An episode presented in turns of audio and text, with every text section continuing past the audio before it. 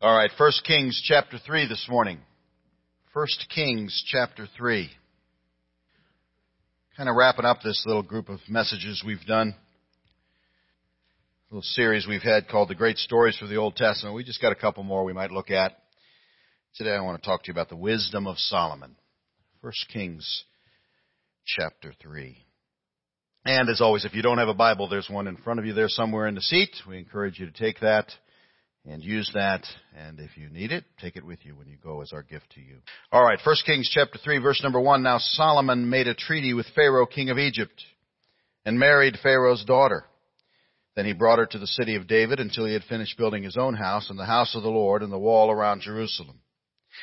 Meanwhile, the people sacrificed at the high places because there was no house built for the name of the Lord until those days. And Solomon loved the Lord, walking in the statutes of his father David except that he sacrificed and burned incense at the high places. Now the king went to Gibeon to sacrifice there, for that was the great high place. Solomon offered a thousand burnt offerings on that altar. At Gibeon, the Lord appeared to Solomon in a dream by night, and God said, Ask, what shall I give you? And Solomon said, You have shown great mercy to your servant David my father, because he walked before you in truth, in righteousness, and in uprightness of heart with you. You have continued this great kindness for him, and you have given him a son to sit on his throne as it is this day. Now, O Lord my God, you have made your servant king instead of my father David. But I am a little child. I do not know how to go out or come in.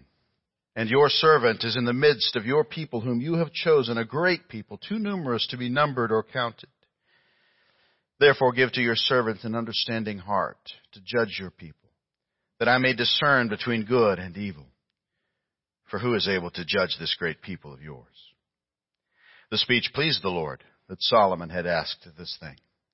Then God said to him, Because you have asked this thing, and have not asked life for yourself, nor have asked riches for yourself, nor have asked the life of your enemies, but have asked for yourself understanding to discern justice, behold, I have done according to your words. See, I have given you a wise and understanding heart so that there has not been anyone like you before you, nor shall any like you arise after you. And I have also given you what you have not asked, both riches and honor, so that there shall not be anyone like you among the kings all your days. So if you walk in my ways, to keep my statutes and my commandments as your father David walked, then I will lengthen your days. Then Solomon awoke, and indeed it had been a dream. And he came to Jerusalem and stood before the ark of the covenant of the Lord, offered up burnt offerings, offered peace offerings, and made a feast for all his servants. Now two women who were harlots came to the king and stood before him.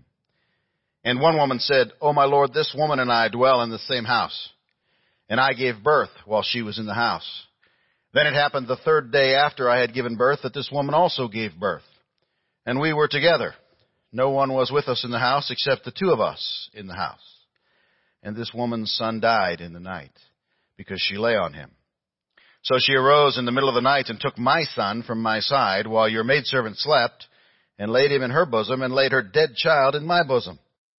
And when I rose in the morning to nurse my son, there he was, dead.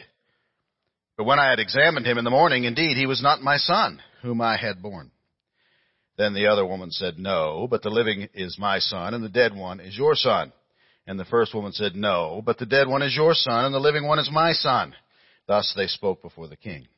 And the king said, The one says, This is my son who lives, and your son is dead, is the dead one. And the other says, No, but your son is the dead one, and my son is the living one. Then the king said, Bring me a sword.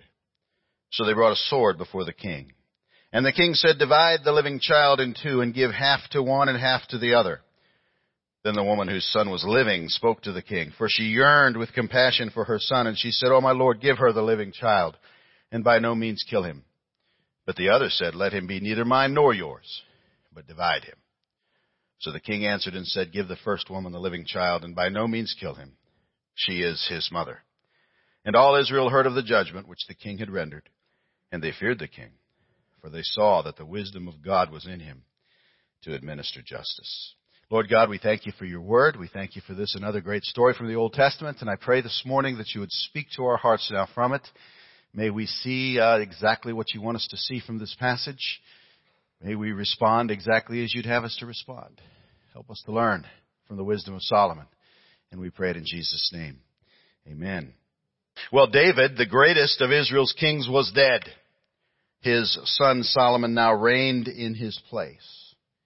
In the first mention of Solomon, which we noticed the last time we were, we were looking uh, at the story of David and Bathsheba, right when he was born, we learned that the Lord loved him. That specific statement was said of Solomon in 2 Samuel chapter 12. The Lord loved him. And here now in this passage, we see that Solomon also loved the Lord. Verse number 3.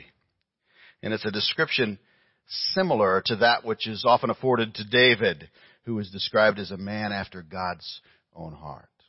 And so right off the bat, we see this defining characteristic of Solomon. He was a person who loved God. We also see something else. We see in verse number three that he was a person who walked in the statutes of his father David, another defining characteristic of Solomon. Even before his prayer, he loved the law.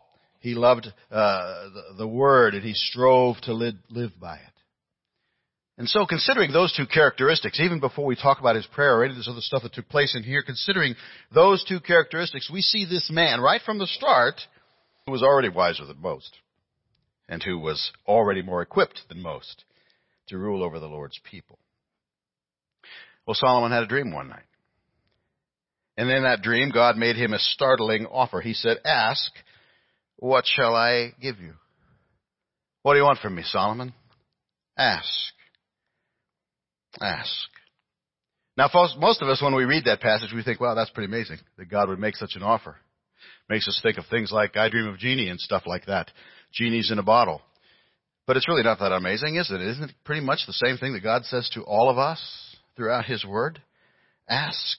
To every Christian, God says, ask and it will be given you. Seek and you will find. Knock and the door will be opened unto you. For everyone who asks, receive. He who seeks finds. To him who knocks, it will be opened.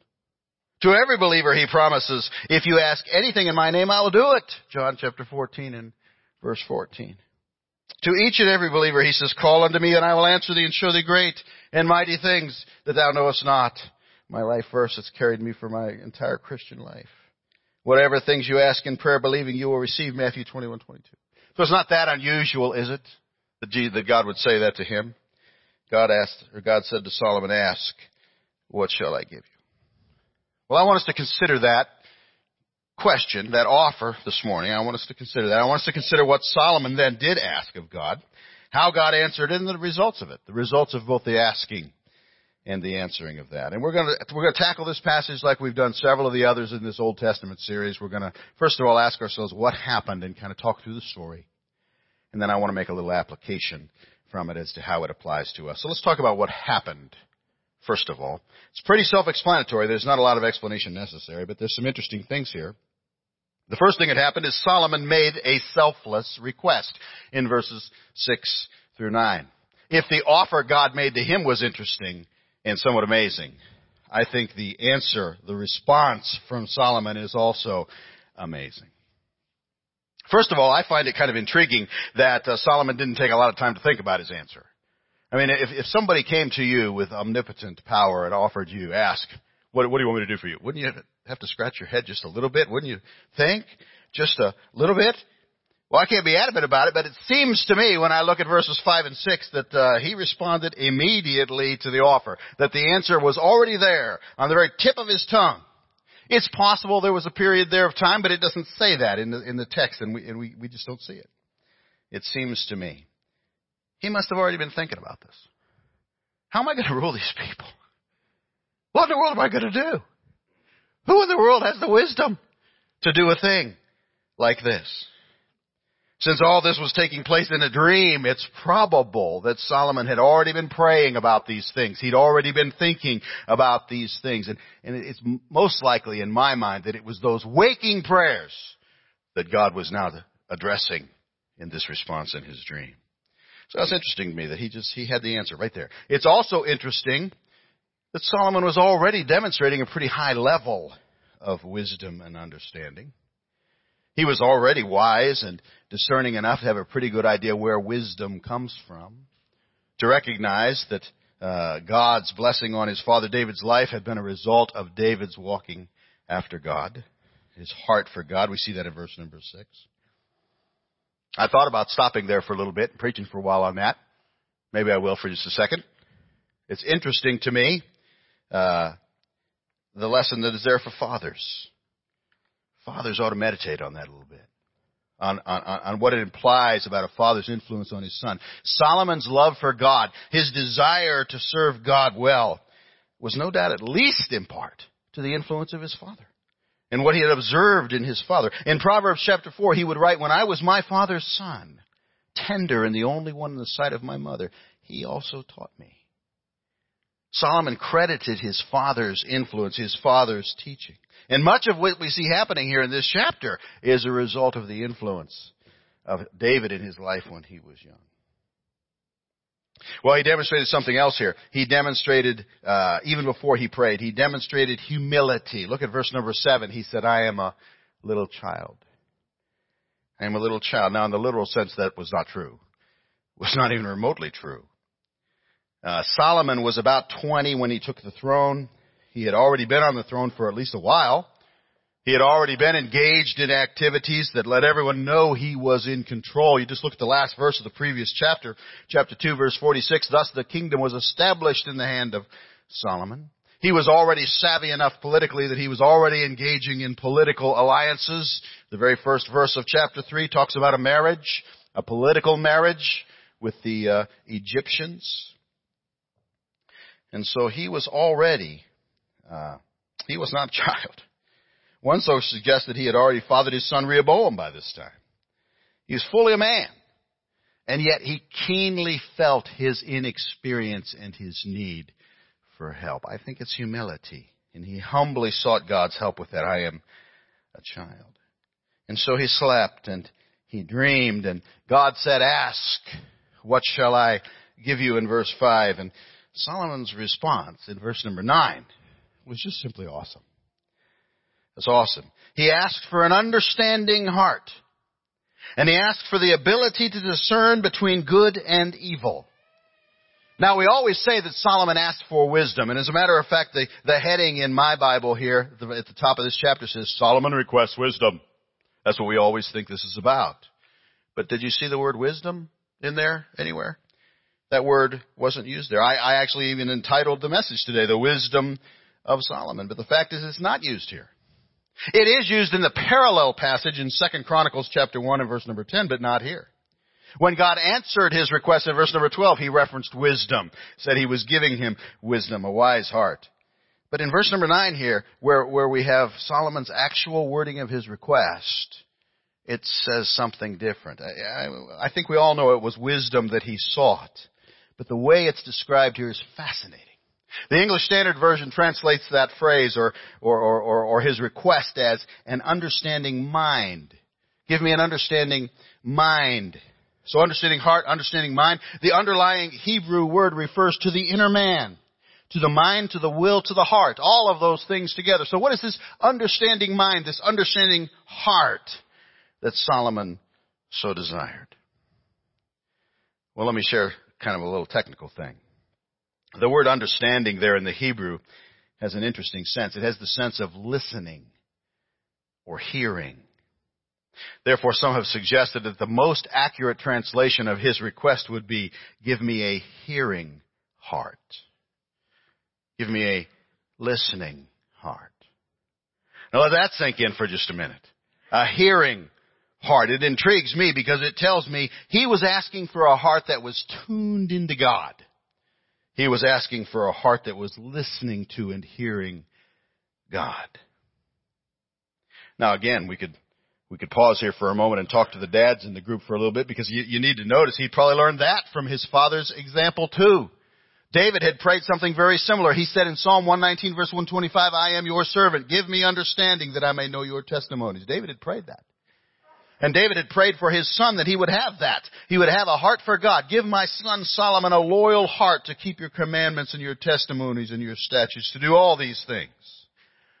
So Solomon asked for a hearing heart, a listening heart. And he made that request with a very specific goal in mind. Verse number nine, to judge your people. He didn't ask for that just simply for his own benefit. He didn't ask for that uh, for personal enrichment or to somehow use for his own ends, but rather so that, and only so that, he could more effectively serve God in the role God, God had called him to. So the first thing we see here is Solomon made a selfless request. The second thing in verses 10 through 14 is God gave an over the top answer. God gave an over the top answer. Notice in verse number 10 that the Lord was pleased with Solomon's request. Notice also in verse number 10 that he was just as pleased with what Solomon did not ask for. He did not ask for long life or riches or victories over his enemies. We can spend a lot of time on those three requests. God was pleased that God, that, Solomon did not ask for them. And the implication to me is, if that's, if he didn't want Solomon to ask those things, he doesn't want us to ask those things either. Those are not the right kinds of requests. He doesn't want to hear that. But as for me, I trust in you, O Lord. I say you are my God. My times are in your hands. Psalm 31, verse 14. Do we believe that? You see, if we really believe that, and we really trust God, and we believe that our times are in His hands, then a prayer for long life is somewhat unnecessary. Isn't it? The writer of Hebrews wrote, Let your conduct be without covetousness. Be content with such things as you have. For he himself has said, I will never leave you nor forsake you. Hebrews 13.5. Do we believe that? If we do, and we live it, then there is no need for us to ask for riches. For we are content with what God chooses to give us. Not long ago we read about David facing down the giant Goliath and saying, all this assembly shall know that the Lord does not save with sword and spear, for the battle is the Lord's. That's one of my favorite verses in the Bible. I always have to pause there for a while. The battle is the Lord's. He fights for us. Do we believe that? If we really believe God fights for us, then why would we ever have to ask for victory over our enemies? We already have it. He is the one fighting for us.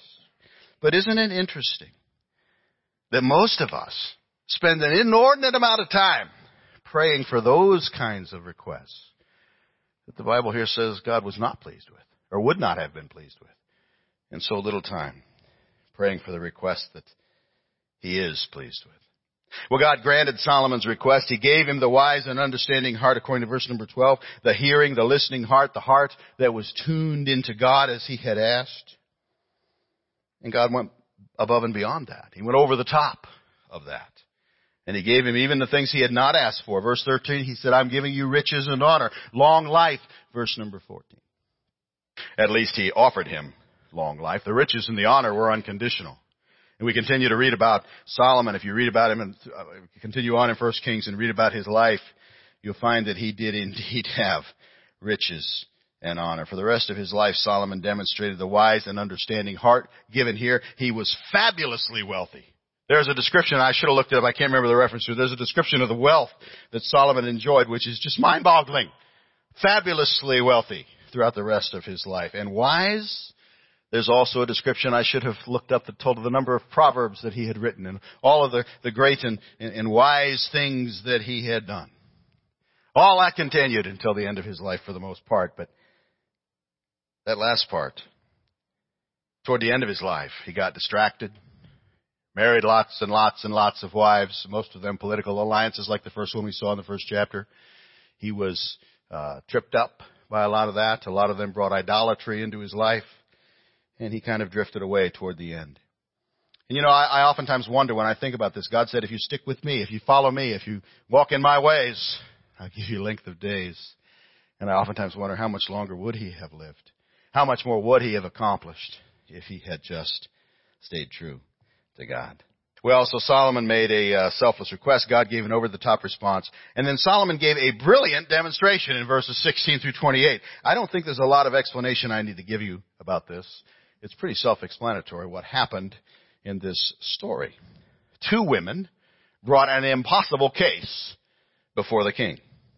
It was a her word against mine type of a situation. One woman had smothered her baby while they slept and then switched the babies while the other one slept so that it looked like the dead one was the other's. No witnesses. Nobody in the house. No DNA evidence back then. Absolutely no way that anybody could possibly know, other than the word of one versus the word of the other. No way to prove uh, what had happened in the darkness of that home between just those two women. No way that is except for the man to whom the Lord had given an understanding heart and the ability to discern between good and evil. Solomon's method was genius. It's legendary. He took a sword, and in doing that, he discerned who was the true mother. And we see in there his understanding heart. He had an understanding now uh, that I don't know if he'd had it before, but he certainly had it now into the realities of motherhood and, and human nature and those sorts of things. Keen insights into the love of a mother. Solomon's prayer had been answered. God had indeed given him an understanding heart. He would later write about the benefits of the wisdom that he received. He wrote that wisdom gave, that the wisdom God gave him made his face shine. I'm not sure what that means, other than perhaps it just meant it made him happy, made him rejoice. I'm not sure. I didn't spend a whole lot of time studying the phrase, but he said it made his face shine. It said, he said it strengthened him. He said it was better to him than any weapons of war. Ecclesiastes 8:1 Who is like a wise man and who knows the interpretation of a thing a man's wisdom makes his face shine. Ecclesiastes 7:19 Wisdom strengthens the wise more than 10 rulers of the city. Ecclesiastes 9:18 Wisdom is better than weapons of war. So Solomon made a selfless request. God gave an over the top response and uh, Solomon gave a brilliant demonstration. That's what happened. So how can we apply that? How do we apply that to our lives? What is God saying to us from that? And there are probably many applications you can think of. You may be shouting some in your brain to me right now, but I want to concentrate on just one. Just one. I want you to imagine for a moment that God appeared to you in a dream and made a very similar statement to you and said, ask what I shall give you. What would you ask for? It's just between you and God right now. I can't hear it. No sense lying to yourself. What would you ask for? What would you want if you could get anything from God? I think if we're honest with ourselves, there are some in this room here this morning who would say wealth. Maybe, maybe some who have struggled with, with, with, with, with want and need and never seem to have enough. And you think, I would ask, I would ask for wealth. I admit it, I would. Some perhaps would ask for success. Never really felt like you got the recognition you think you deserve. Some might perhaps ask for success. Some might ask for love. Maybe you've never had the relationships that you wanted to have. Maybe you've been lonely all your life. You'd ask for love. Some might ask for health. You know, when we're sick, when we're going through things, when we're hurting, when we're struggling, when we're in pain. Some might ask for health. Some might ask for fame. The way so, so many people idolize sports today, I can imagine some would ask for a body and athletic ability like LeBron James. I can imagine some would ask that. The way some idolize wealth and business success today, put that at the very top of the list in some cases. I think some would ask maybe for the business acumen of a Bill Gates. What would you ask for? You see, this passage makes it clear, at least I think it makes it clear to me. I, I hope it makes it clear to you too, that there's only one right answer. Only one.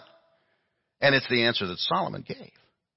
Our number one prayer request ought to be, Lord, give me an understanding heart, a listening heart, a hearing heart, that I might serve you better in whatever you choose for me to do. God, give me a heart that hears you, that listens to you as, as you speak to me through your glorious creation. God, help me to hear as you speak to me from the pages of your written word, the Bible, as the Holy Spirit speaks from within, applying that truth to me. Give me a heart to hear and to listen, a heart that is in tune with you. It's the only right answer. You see, I believe this little conversation between Solomon and God here demonstrates an important truth, and that's this. The heart that hears and listens to God is the only truly wise heart. The only one. It's the only way to truly succeed in whatever God has called you to do. It's the only way for you to reach, reach any kind of real success on any level. And, and you want that, right? I want that. Don't we want to succeed in the things God has called us to do? Don't we want to succeed, young people, in things like college and school? Don't we want to succeed in our chosen job or career, in our marriages? We just had a uh, uh, Art of Marriage conference here a couple weeks ago that was just a, a, a wonderful thing. Don't we want to succeed in marriage and family and parenting? Nothing's harder than parenting. Nowhere in the world do we need it. Understanding heart more than in parenting. How about in retirement? You know what most people like to do when they retire? Suddenly that's playtime. That's let's go run around and travel and do all kinds of things and this is my time. But God has something for you to do during that time. Don't you want to succeed at that? I think what Solomon tells us here is if we want to succeed in any area of life, we need to pray for a listening heart, a hearing heart, a heart that is in tune with God and His will for our lives. My Bible tells me this, the Lord gives wisdom. From His mouth comes knowledge and understanding, Proverbs 2 6. Solomon wrote that, by the way. James 1 5, if any of you lacks wisdom, let him ask of God, who gives to all liberally and without reproach, and it will be given to him. So we need to pray for that. We need to leave all that other stuff out and just leave it to God. He'll take care of it. Jesus said, do not worry, saying, what shall we eat or what shall we drink or what shall we wear? For after all these things the Gentiles seek. For your heavenly Father knows that you need these things. But seek first the kingdom of God and His righteousness. You get that? Seek first the kingdom of God and His righteousness and all these things shall be added to you. Pray for that. Ask God for that understanding heart. Pray for it as of first importance in your life and leave everything else you might think you need in His hands. And He'll take care of it, just as He did here for Solomon. I like what Matthew Henry wrote about this. I don't know if you've ever read Matthew Henry's commentaries. They've been around for a gazillion years. I think he wrote them in the 1700s or something like that.